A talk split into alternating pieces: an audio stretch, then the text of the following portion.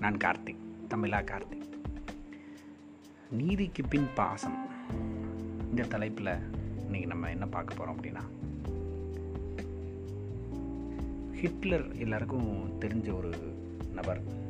அவரோட நண்பர் வந்து ஒரு ஒரு தடவை அவரை பார்க்க போயிருந்தப்ப அவர் ரொம்ப பெருமையாக கர்வமாக மகிழ்ச்சியாக அவர் படை வீரர்களை பற்றி சொல்லியிருந்தார். அதை கேட்டு ஆச்சரியப்பட்ட இவரோட நண்பர் நான் கொஞ்சம் அதை சோதனை போடணுமே. நீங்கள் சொல்கிறத நான் எப்படி நம்பிட முடியும்? நான் ஒரு- ஜட்ஜ்மெண்ட் பண்ணணும் அப்படின்னு சொல்லி கேட்குறாரு எப்போனாலும் பண்ணுங்கள் எப்போனாலும் வாங்க அப்படின்னு சொல்லி இவர் விட்டுறாரு. இன்னொரு நாள் அந்த நண்பர் சில அரேஞ்ச்மெண்ட்ஸ்லாம் பண்ணி வச்சுட்டு ஹிட்லர் முன்னாடி வந்து நின்று உங்கள் படை வீரர்களில் யாராவது ஒரு ஆளாக இப்போ நான் டெஸ்ட் பண்ண போகிறேன் அப்படின்னு சொல்லி சொல்கிறாரு அதுக்கு ஹிட்லரோ நீங்களே யாருனாலும் சூஸ் பண்ணிக்கோங்க அப்படின்னு சொல்லி கெத்தாக சொல்லிட்டார். இந்த நண்பர் ரேண்டமாக படைவீரர்லேருந்து ஒரு ஆளை கூப்பிட்டு தம்பி நம்ம இப்போ மாடியில் இருக்கோம். இங்கேருந்து அப்படியே நீங்கள் விழுந்து செத்துருங்க. உங்கள் தலைவருக்காக அப்படின்னு சொல்லி சொல்கிறாரு இவர் ஏன் எதுக்கு என்ன அப்படின்னு எதுவுமே கேட்கல. டக்குன்னு குதிச்சிட்டார் அங்கேருந்து. ஷாக்கிங்காக எல்லாரும் பார்க்குறாங்க. நல்ல வேளை இந்த நண்பர் கீழே வந்து வலையை விரித்து மேலேருந்து விழுந்தாலும் சாகாத மாதிரி அரேஞ்ச்மெண்ட் பண்ணிட்டு வந்திருந்தார் முன்னாடியும் ஸோ இந்த ஜட்மெண்ட் இவர் இந்த நீதி அவர் பண்ணதுக்கப்புறம் அவர் மேலே வச்சுருக்க ஒரு பாசம் ஏன் அப்படின்னு சொல்லி தேட ஆரம்பித்தார் அது ஹிட்லரோட பேச்சு திறமை அப்படின்னு எல்லாரும் சொல்கிறாங்க இது பழங்காலத்தில் நடந்த ஒரு இன்சிடெண்ட் அப்படின்னு சொல்லி ஒரு புக்கில் படித்தேன் ரீசண்டாக ஒரு வீட்டில் நம்ம ஜென்ரேஷனில் இருக்கிற ஒரு சின்ன குழந்த அவங்க அம்மாவோட பிறந்த நாளுக்கு ஏதாவது கிஃப்ட்டு கொடுக்கணும் அப்படின்னு நினச்சிக்கிட்டு இருந்த அந்த குழந்த வீட்டில் இருந்த ஒரு கண்ணாடி உண்டியலை உடை உண்டியிலேருந்து அமௌண்ட் எடுக்க ட்ரை பண்ணுது. உண்டியல் கீழே விழுந்துருச்சு. டக்குன்னு அம்மா வர்றாங்க. வந்து அந்த உண்டியலை எடுக்க ட்ரை பண்ணும் போது அந்த அதிலிருந்து ஒரு பீங்கா அவங்க கையில் லைட்டாக கீறிடுச்சு. உடனே இந்த குழந்தை போய் டெட்டாயில் எடுத்துகிட்டு வந்து அம்மாவை தடை அம்மாவுக்கு அந்த ட்ரீட்மெண்ட் கொடுக்குறாங்க. காசு தேவைன்னா என்கிட்ட கேட்டுக்கலாம்லப்பா அப்படின்னு சொல்லி அந்த அம்மா கேட்கும் போதில் அதுக்கான நீதி ஏன் காசு தேவை அப்படிங்கிறத சொல்லிவிட்டு அம்மா உங்கள் பிறந்தநாளுக்கு உங்கள்கிட்ட எப்படிம்மா கேட்க? அப்படின்னு சொல்லி சொல்லிவிட்டு பாசமாக அந்த டேட்டாவில் தலையை கொடுத்து ரெண்டு பேரும் ஹக் பண்ணுற விதம் அந்த அட்வர்டைஸ்மெண்ட் எடுத்த விதம் ஒரு தொழிலதிபராக எனக்கு ரொம்ப இன்ஸ்பைரான ஒரு advertisement one of the advertisement அப்படின்னு சொல்லலாம்.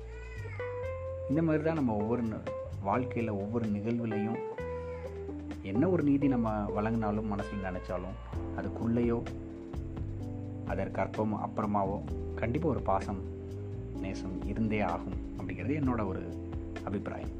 நன்றி நண்பர்களே. நாளை இன்னொரு தலைப்பில் சந்திப்போம்.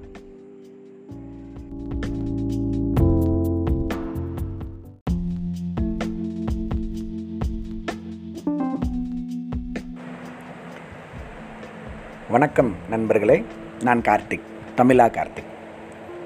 டிவியில் நம்ம நிறைய நேரம் ஒரு ரெண்டரை மணி நேரம் படம் பார்க்குறோம் அப்படின்னா அந்த படம் நம்ம ஈர்ப்பை எடுக்கிறத விட சில நேரங்களில் அந்த படத்துக்கு இடையில வர ஒரு நாலஞ்சு விளம்பரங்கள் நம்மளை ரொம்ப கவர்ந்துருது அப்படின்னு தான் சொல்லலாம். நான் ஒரு தொழிலதி தொழில் முனைவராக நிறைய நேர நேரங்களில் படத்தை விட விளம்பரங்களை மறுபடியும் மறுபடியும் பார்ப்பேன்.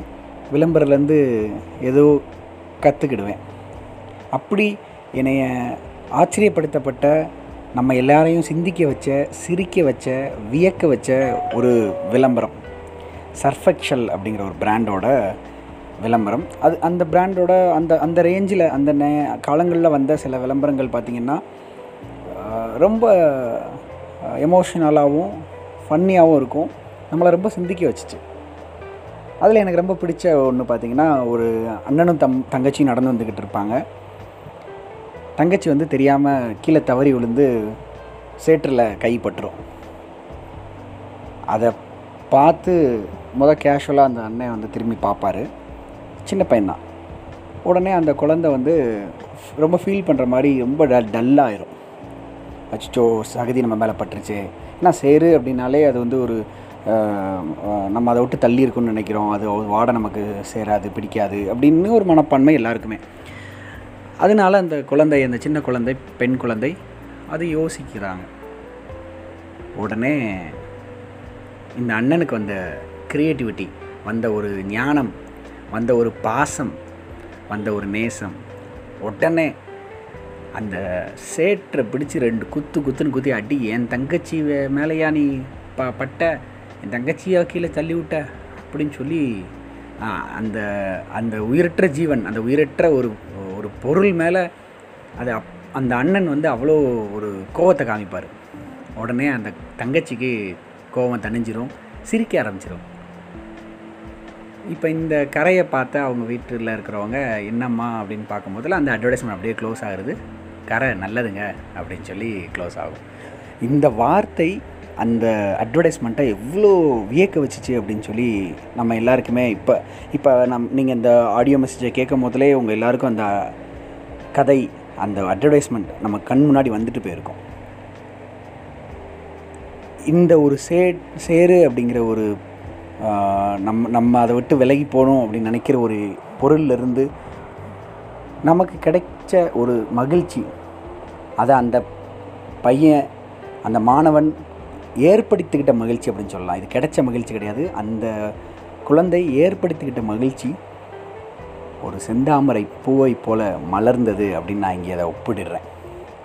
ஸோ தமிழில் ஒரு அற்புதமான வாக்கியம் சேற்றில் முளைத்த செந்தாமரை அப்படின்னு சொல்லுவாங்க. எவ்வளவோ இடங்கள்லேருந்து வளர்ந்து வந்த நிறையா பேரை கம்பேர் பண்ணி இந்த ஒரு வாக்கியத்தை சொல்லுவாங்க. இந்த வாக்கியம் கேட்ட உடனேயே எனக்கு ஞாபகம் வந்தது இந்த பர்டிகுலர் அட்வர்டைஸ்மெண்ட் அப்படின்னு சொல்லலாம். இந்த பர்டிகுலர் அட்வர்டைஸ்மெண்ட் மட்டும் இல்லை இ- இது மாதிரி நிறைய இருக்குது இந்த இது எனக்கு ரொம்ப பிடிச்சது அப்படிங்கிறனால இதை நான் இன்றைக்கி ஷேர் பண்ண நினச்சேன் நண்பர்களே. நன்றி வணக்கம். அன்புடன் தமிழா கார்த்திக்.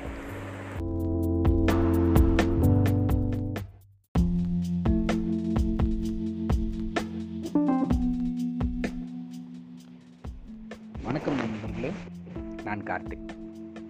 தமிழா கார்த்திக். படித்தால் மட்டும் போதுமா? போதுமா இல்லையா அப்படிங்கிறத நான் சொல்கிற ஒரு பர்சனோட இன் லைஃப் இன்சிடெண்ட்டை கேட்டுட்டு நீங்கள் ஒரு முடிவு எடுத்துக்கோங்க நண்பர்களே. மும்பையை சேர்ந்த அமித் டா அப்படிங்கிற ஒரு பர்சன் இவர் இண்டிவிஜுவலாக இருந்துக்கிருந்தார். எதில் இண்டிவிஜுவல் அப்படின்னா மும்பையில் இருக்க நிறைய ஐடி கம்பெனிஸ்க்கு வெளியே நிறைய சேல்ஸ் ரெப்ரஸன்டேட்டிவ் கிரெடிட் கார்டு வாங்கிக்கோங்க மியூச்சுவல் ஃபண்ட் அலோகேட் பண்ணுங்கள் இன்சூரன்ஸ் போட்டுக்கோங்க இப்படின்னு சொல்லி ஒவ்வொரு ஐடி எம்ப்ளாயீஸ் பின்னாடியும் ஓடி ஓடி ஓடி அவங்க சேல்ஸ் பண்ணிக்கிட்டு இருப்பாங்க. இந்த யூனிக்காக இருந்த ஒரு நம்ம கதை ஹீரோ அமிட்டா அப்படிங்கிறவரை பற்றி சொல்லியிருந்தேன்ல. இவர் என்ன பண்ணார் அப்படின்னா இந்த மாதிரி யார் பின்னாடி ஓட மாட்டார். கேஷுவலாக அந்த டோட்டல் கேம்பஸோட என்ட்ரன்ஸில் ஏதாவது ஒரு இடத்துல இல்லை ஒரு பக்கத்தில் இருக்க டீ கடையில் எங்கேயாவது நின்றுட்டு யாராவது ஒரு பக்கத்தில் நிற்கும் போதுலையோ இல்லை கிராஸ் ஆகும் போதுலையோ ஒரு விஷ் பண்ணுவார். Hi ji good morning good bye good evening ji அப்படின்னு சொல்லி ஒரு விஷ் பண்ணுவார். இந்த ஜி அப்படிங்கிறது நார்த் இந்தியாவில் ஒரு மரியாதை நிமித்தமான ஒரு வார்த்தை. ஃபீ மேலாக இருந்தாலும் சரி ஃபீமேலாக இருந்தாலும் சரி. ஸோ அந்த ஃப- இதுதான் அவர் ஃபாலோ பண்ண ஒரு ஃபஸ்ட்டு சேல்ஸ் டெக்னிக் அப்படின்னு சொல்லலாம். ஒரு பர்சனல் டச்சு எடுத்துக்கணும். அதுவும் பர்டிகுலராக ஐ கான்டாக்ட் வேணும் அப்படின்னு சொல்லுவோம் சேல்ஸில் ஸோ மற்றவங்க எல்லாரையும் பார்த்தா ஒரு பொதுவாக ஒரு இன்சூரன்ஸ் ஏஜெண்ட்டை பார்த்தாலே நம்ம தலையை குனிஞ்சிட்டு தெரித்து ஓடுவோம். இல்லை மறைஞ்சு நின்றுக்கிடுவோம் இவர் இன்சூரன்ஸ் ஏஜென்ட் அவளை இன்ட்ரடியூஸ் பண்ணிக்கவே இல்லை. கேஷுவலாக இன்னும் ஒரு விஷ் பண்ணுறாரு ஓகே விஷ் தானே காசாக போனோமான்னு எல்லோரும் விஷ் பண்ணுறாங்க அடுத்து கொஞ்ச நாள் கழித்து அதே பர்சனை மறுபடியும் பார்க்கும் போதில் இவர் விஷ் பண்ண முதல்ல நம்மளும் விஷ் பண்ணணும்னு கண்டிப்பாக தோணிடும் நம்மளும் விஷ் பண்ணுறோம் அப்போ நம்ம பேர் மட்டும் கேட்டுறாரு வேறு எதுவும் பண்ணலை.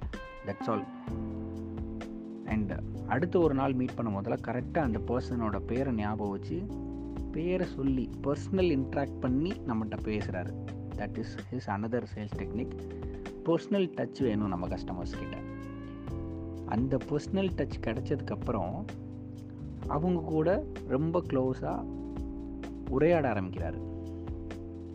நீங்கள் என்ன பிஸ்னஸ் நீங்கள் என்ன ஒர்க் பண்ணுறீங்க இந்த கம்பெனியில் அப்படின்னு சொல்லி என்ன பொசிஷனில் இருக்கீங்க அப்படின்னு சொல்லி டிஸ்கஸ் பண்ணுறாரு பண்ணிவிட்டு அந்த கடையிலே வாங்க டீ சாப்பிடுவோமே அப்படின்னு சொல்லி டீ சாப்பிட்டுக்கிட்டு பழக்கத்தை ஏற்படுத்துகிறாரு இதுதான் அடுத்த சேல்ஸ் டெக்னிக் ரேப்போ பில்டிங் அப்படின்னு சொல்லுவாங்க. ஸோ இந்த ரேப்போ பில்ட் பண்ணிட்டுறாரு. அவ்வளோதான் வேறு எதுவுமே பேசலை. தேங்க்யூன்னு சொல்லிட்டு விட்டுறாரு. அவங்களா ஒரு நாள் கேட்க ஆரம்பிக்கும் போதில் அவங்களா ஒரு நாள் கேட்க ஆரம்பிக்கிறாங்க. என்ன கேட்குறாங்க? பாஸ் என்ன தான் பாஸ் நீங்கள் பண்ணுறீங்க அப்படின்னு சொல்லி. நான் இன்சூரன்ஸ் ஏஜெண்ட்டாக இருக்கேன். அப்படின்னு சொல்லுவார் இவங்களுக்கு ஷாக்கிங் என்னப்பா நம்ம இவ்வளோ நாளாக பழகிட்டு இருக்கோம்? மற்ற இன்சூரன்ஸ் ஏஜென்ட்லாம் இந்நேரத்துக்கு பத்து டிஃப்ரெண்ட் இன்சூரன்ஸ் பாலிசியை சொல்லியிருப்பாங்க. நீங்கள் இது வரைக்கும் சொன்னவே இல்லை. நீங்கள் சேல்ஸ் பண்ணி நான் பார்த்ததே இல்லை. அப்படின்னு சொல்லி கேட்கக்கூடிய எல்லாருக்கும் இவர் சொல்கிற வார்த்தை இல்லை நான் எல்லாருக்கும் செல் பண்ண மாட்டேன். என்னோடய க்ளோஸ் ஃப்ரெண்ட்ஸாக யார் ஆனா ஆறாங்களோ ஆயிருக்காங்களோ அவங்களுக்கு மட்டும் பெஸ்ட்டு பாலிசியை ரொம்ப ஒண்டர்ஃபுல் ப்ரைஸிங்கில் அவங்களுக்கு எடுத்து கொடுப்பேன். அப்படின்னு சொல்லி முடிக்கிறார். ஸோ இதுதான் ஃபியர் ஆஃப் மிஸ்ஸிங் அவுட் அப்படின்னு சொல்லுவாங்க. அதாவது எனக்கு கிடைக்காம போயிருமோ அப்படின்னு சொல்லி ஒரு பயத்தை ஏற்படுத்துறது அப்போ நான் உங்கள் ஃப்ரெண்டு இல்லையா? எனக்கு சொல்ல மாட்டிங்களா? அப்படின்னு அவங்கள கேட்க வச்சதுக்கப்புறம் அவங்கள்ட்ட சில கேள்விகளை கேட்பார். நம்மகிட்ட என்ன பாலிசி இருக்குங்கிறத கொடுக்க மாட்டார். ஏன்னா பிஸ்னஸில் என்கிட்ட என்ன இருக்குது அப்படிங்கிறத கொடுக்கறத விட வாங்குறவங்களுக்கு என்ன தேவையோ அதை கொடுக்கணும். அப்போ அவங்களோட தேவையை தெரிஞ்சுக்கிட்டு அதுக்கப்புறம் அவங்களுக்கு பாலிசி சேல் பண்ணுறாரு சக்ஸஸ்ஃபுல் சேல்ஸ் பர்சனாக இருக்கிறார். அமிட்டா இவரோட பேர். இப்போ உங்களுக்கு தெரிஞ்சிருக்குங்க மற்றவங்க எல்லாரும் படித்த அதே டிகிரி தான் வெறும் படிச்சிருக்காரு. படித்தால் மட்டும் போதுமா? அதுக்கும் மேலே. அதுதான் அந்த திறமை. அதை நம்ம வளர்த்துக்கிட்டோம் அப்படின்னா நம்ம கண்டிப்பாக வெற்றி அடைவோம். நன்றி நண்பர்களே.